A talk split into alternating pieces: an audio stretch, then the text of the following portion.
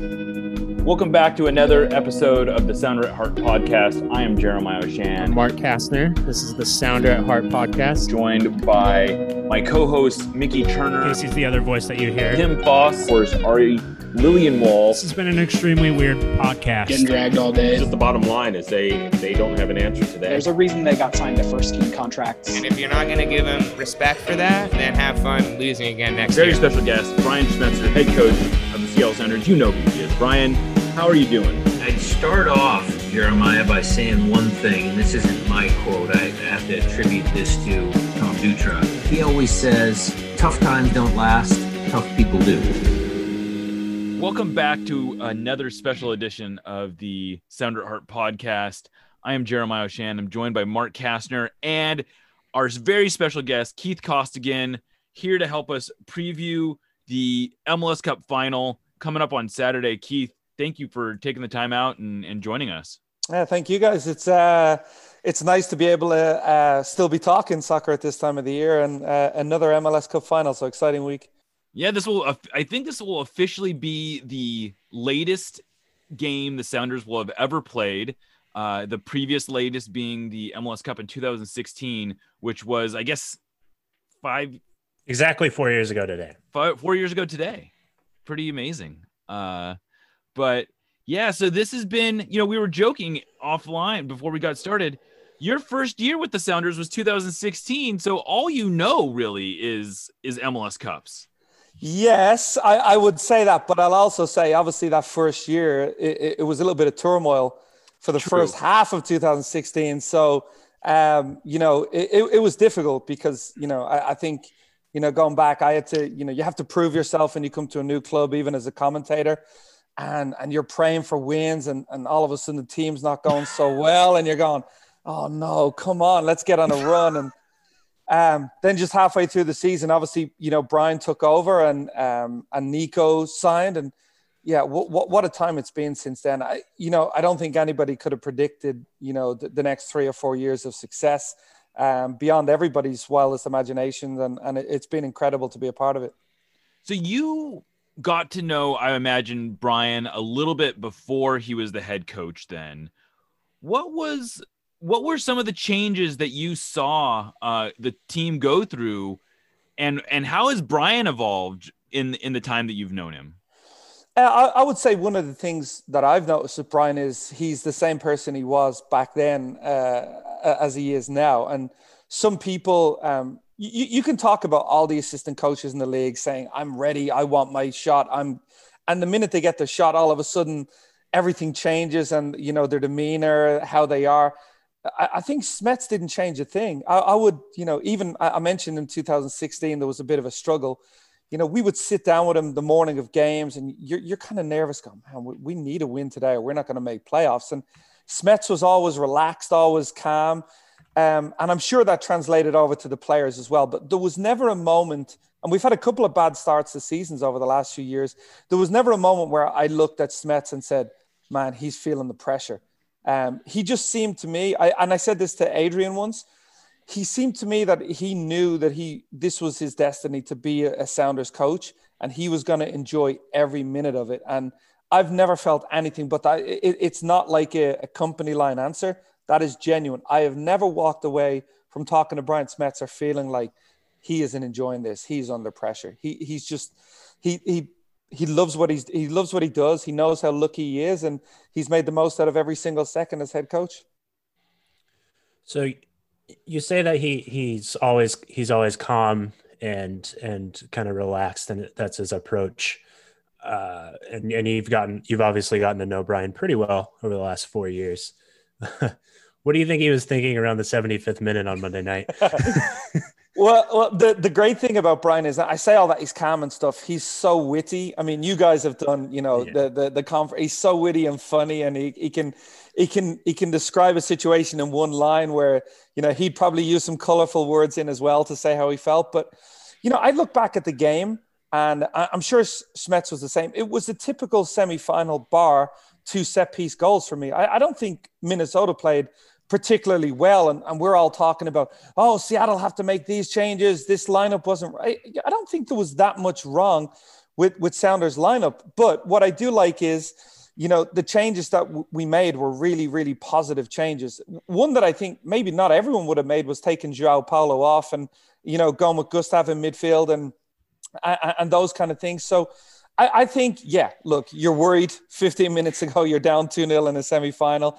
Um, but he made positive, proactive steps. And uh, I, I, again, when I say I believe that he enjoys every minute, I also believe that Schmetzer always believes there's an opportunity with this team. We've seen it in other comeback games, and you feel it in the booth. You know, from the fans, you know, when we've been 2 0 down or 3 0 down, you know, I'll turn to Casey and go, Here we go. This is it. The, the comeback begins. And even without the fans, it, you know, I, I just still feel like Schmetzer would have believed, look, this game's not over. And I, I felt we might have been done at 2 0, but when Will Bruin scored, I felt we were going to come back and win, not just tie. That that's how much that momentum shifted for me. You know, you it's funny you you casually mention how you can be down by multiple goals and feel like you're going to come back. Sounders have done that five times since you've been here. There's a lot. I bet you. I haven't run these numbers, but I'm guessing you can go and there's probably franchises that have never come back from two goals down to get a result. And the Sounders, I wouldn't say that it's the norm, but I I I mean they might have more comebacks from multi-goal deficits than they have losses by multi-goal deficits, which is kind of an amazing. I mean, especially since least, you've been here, Keith. Right, that's what I mean. Uh, so there's something that you're doing in the booth clearly that's that's that's helping that. But you know, one of the things I thought that was interesting was at the end of the game, Brian casually mentioned that you know maybe we should go with two forwards, and I don't think they're going to go with two forwards. But what would you even call that form? I mean, were they a, was that a formation that they were in? I mean, it was basically just let's throw a bunch of guys on the field and push numbers forward. Yeah, and the interesting thing is the last few times I think we've we've brought Will. I know Will scored the late leveler against Portland.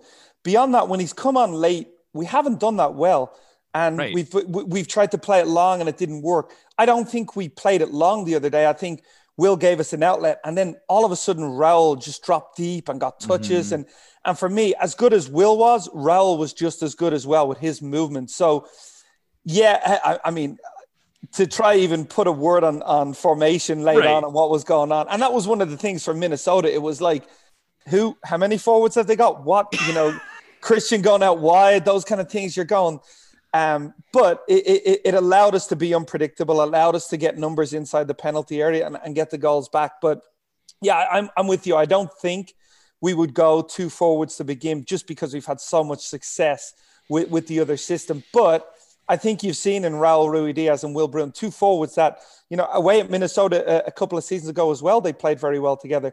They do mesh off each other quite well. And I, I think if you ask Raul Ruidiaz, he would say he enjoys playing with Will as well. So that's in our back pocket if we need it again on uh, on Saturday. Yeah, they complement each other well, and they they play a different enough style that I, I like. I don't know. I, I don't know how you you really realistically put them on the field all from the start together, especially when you have a Jordan Morris who you would almost have to play as a as a third forward uh, in any formation that makes sense. But anyway, uh, just it was an interesting thought because he said that and i was like how would you what would you even how would you roll this out if you were gonna start with this at the beginning? But no no tactics just vibes. Yeah exactly just vibes. Uh, so speaking of saturday um, how are you feeling about the game? Um, you uh, maybe as a as a player i don't know if you have any experiences like what happened on monday night but um, how do you kind of come off of that excitement and then get ready for a final. Yeah, I have plenty of experiences like Monday night on the on the wrong end. Especially playing for the Timbers, I bet. if, any, if anybody's ever seen me play, I was never a, a high impact player on the field. But um, no, I, I, th- I think momentum. W- when things like that happen, you can get a sense of this is our year. Um, now, I don't think that alone is going to get you to a title, but it, it builds resolve. It, it, builds, you know, that belief that even if you go down a goal, you're not done. And that, that plays twofold because the opposition know, even if they go in front, oh, this team has a habit of coming back and it can play on their mental state as well. Um, look, I, I think Columbus are a great team. If, if it was in Seattle, I would be obviously a lot more confident. I, I think Columbus at home are one of the best home teams in the league.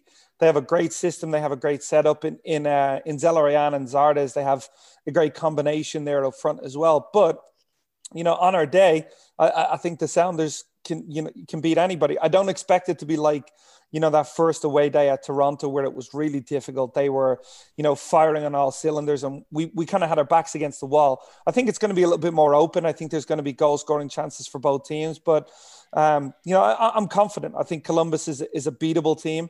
Um, I think they've had a, a nice run at home to get to MLS Cup, and I don't think they've played a team of the quality of of the Sounders just yet. So it'll be uh, it'll be a fun one to watch. You know, you I don't know how many people realize this, but uh, you have an interesting connection to Gyasi Zardes. Uh, I don't even know if, how many people realize that you uh, you've been a college soccer coach that you have the and, and one of the play, probably the the I would imagine the best player that you've coached at uh, Bakersfield was uh, Gyasi Zardes.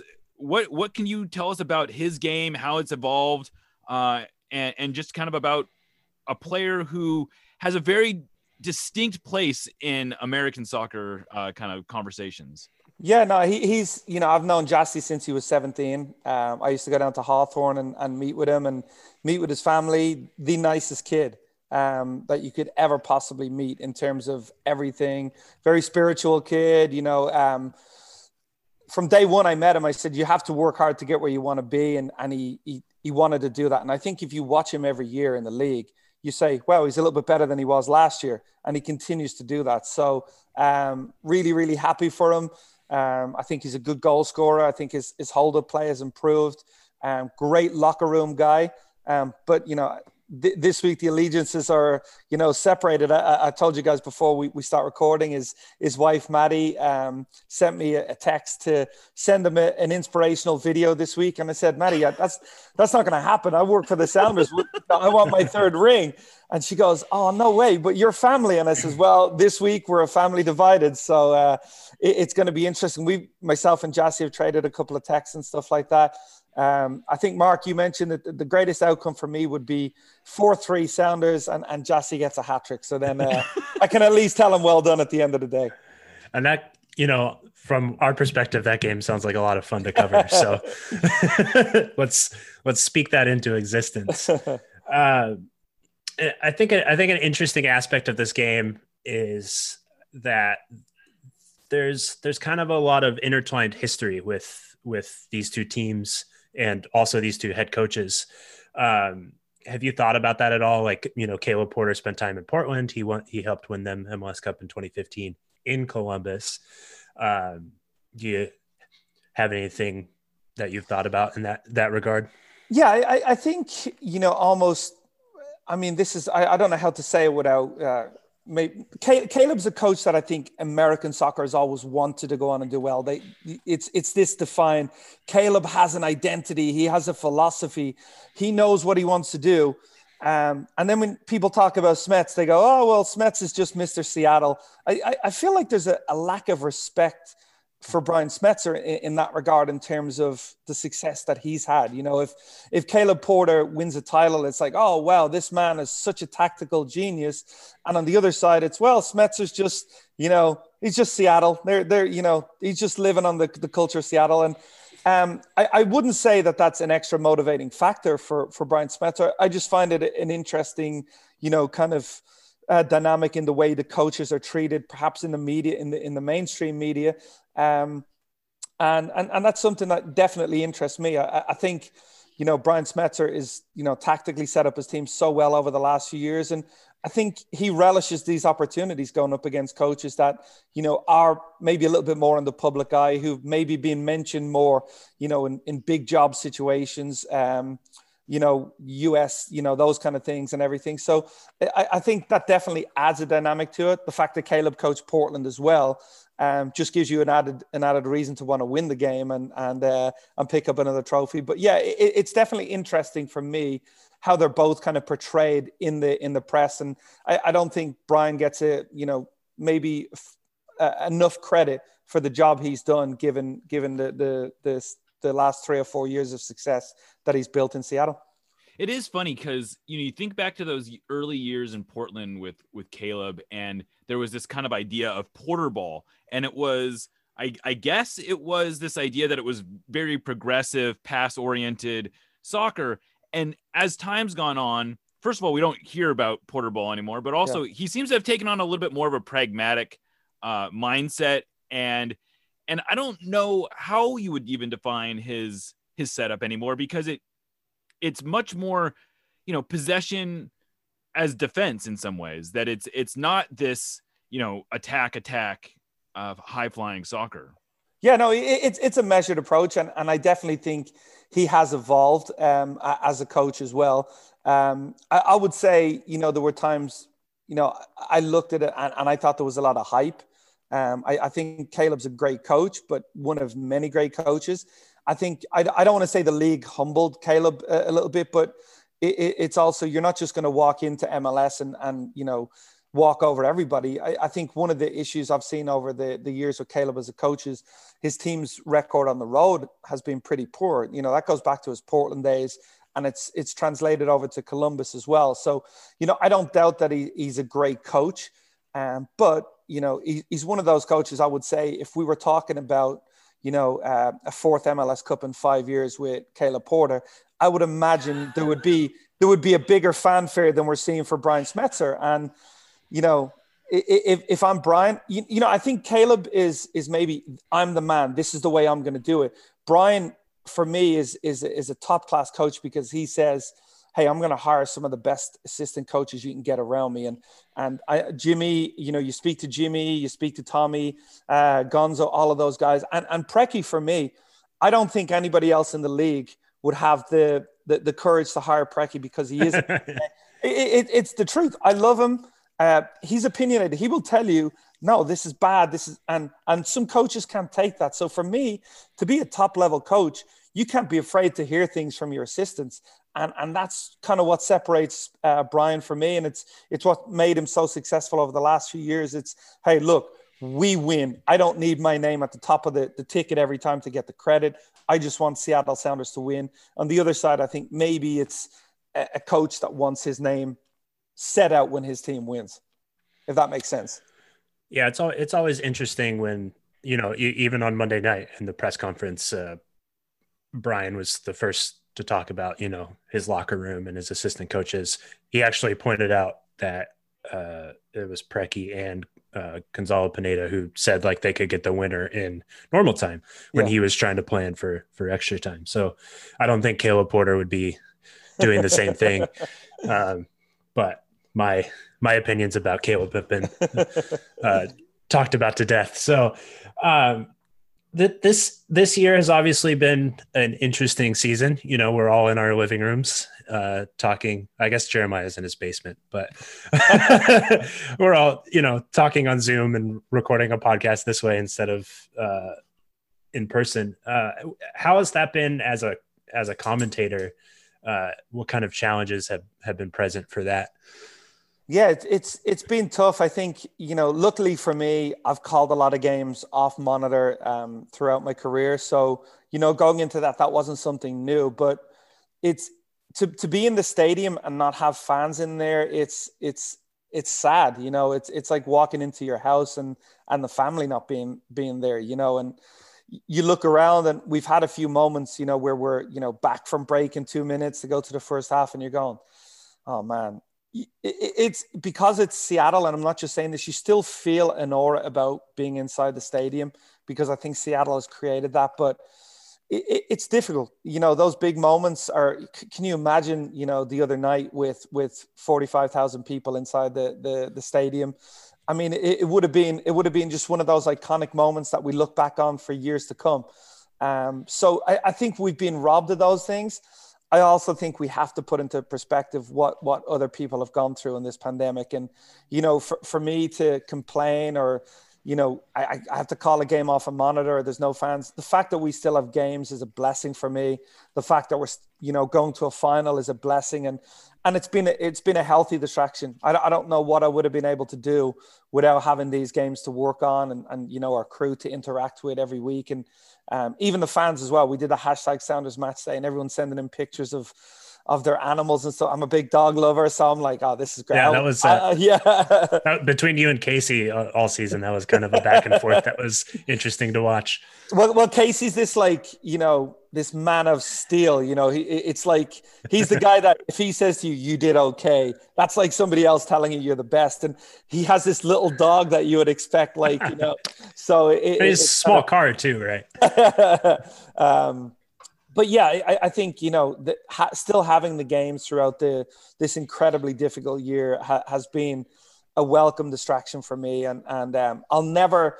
I, say it now. I hope, but but that first game when we have fans back, you know, I'm going to take time to just sit there and, and soak it in. Um, on air, off air as well. You know, I'll never take that for granted again. It's it's um, it's something that I, I think Jurgen Klopp said it in a press conference the other day. If, if this horrible, you know, virus has given us anything, it's perspective on, on the things that really matter.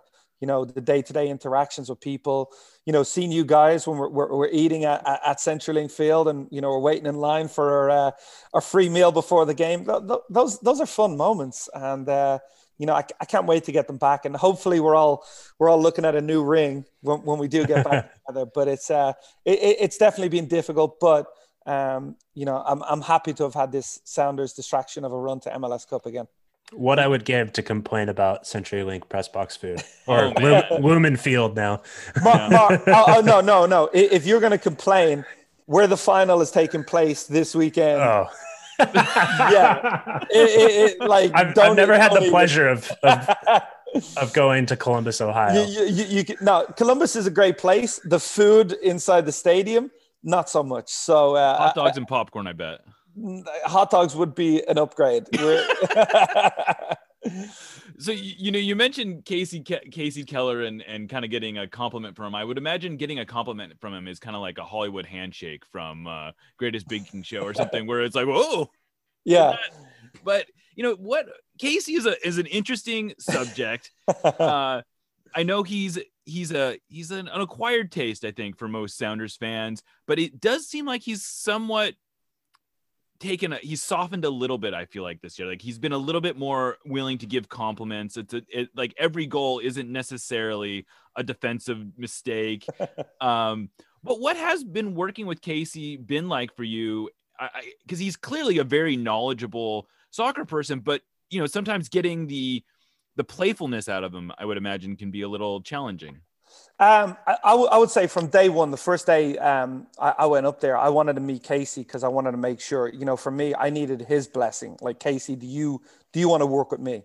Like, and and you know, we spoke, and um, for me, it's it's it's an honor to work with Casey for a number of reasons.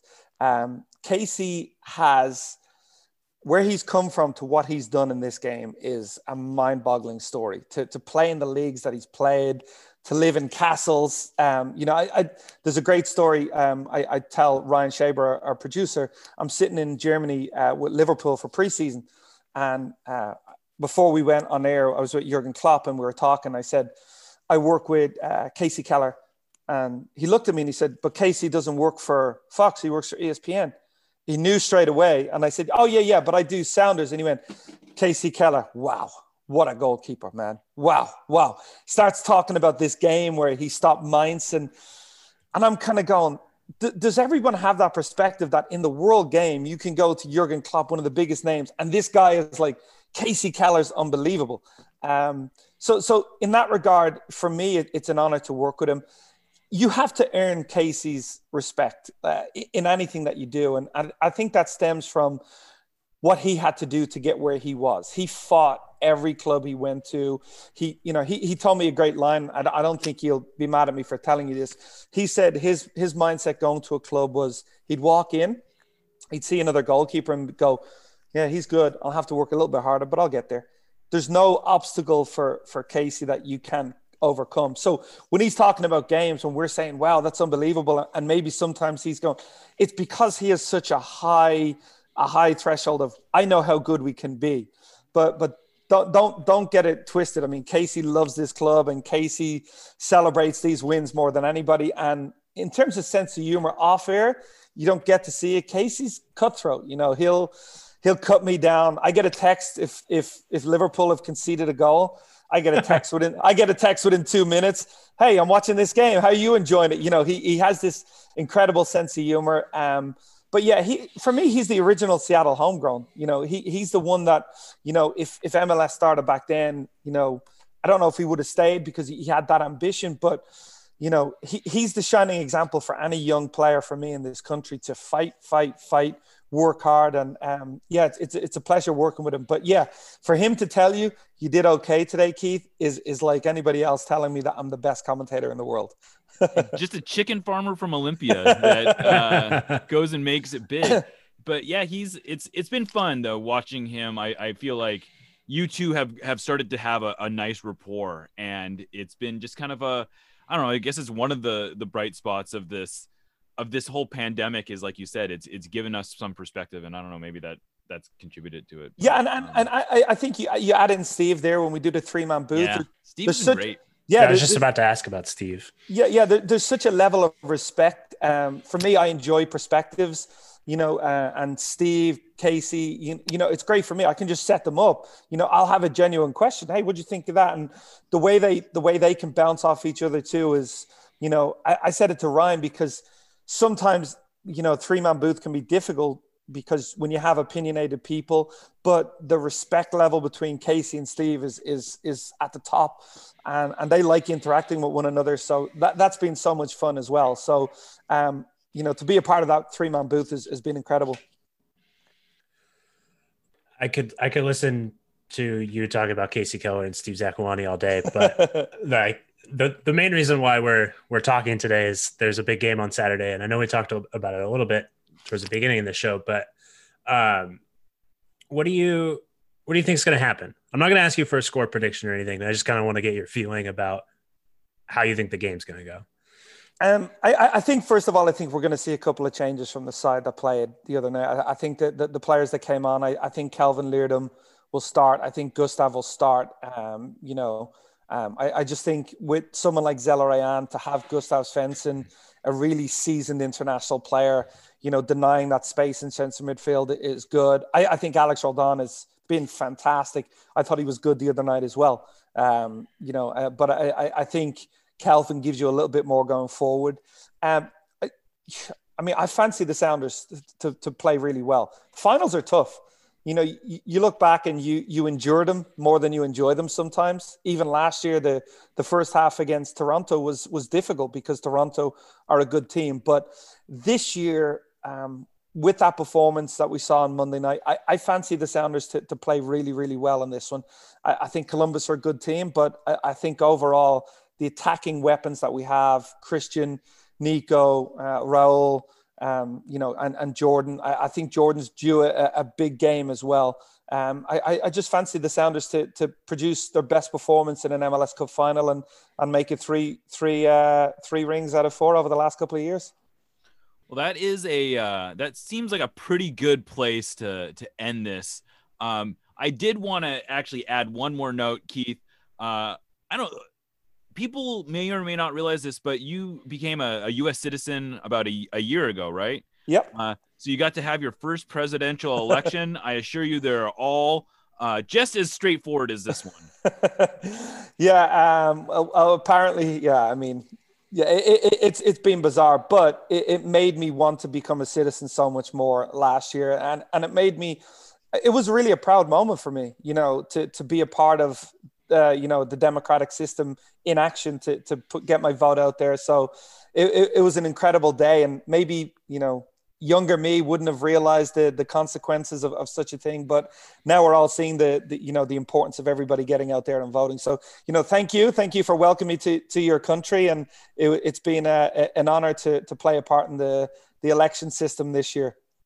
Well, thanks for doing this, uh, Keith. Uh, but this is uh, we'll, we'll, hopefully have good things to talk about. Maybe we'll see you at the media game next year. Who knows if that thing? Maybe, maybe. fingers crossed that we're at a point where maybe that's possible. But uh, if not, for we'll see you hopefully at the stadium uh, next year. Yes, um, definitely. But uh, good talking to you, Keith. Uh, I'm Jeremiah Oshan signing off for Mark Kastner. This is the Sounder Heart podcast, and uh, we'll see you next time.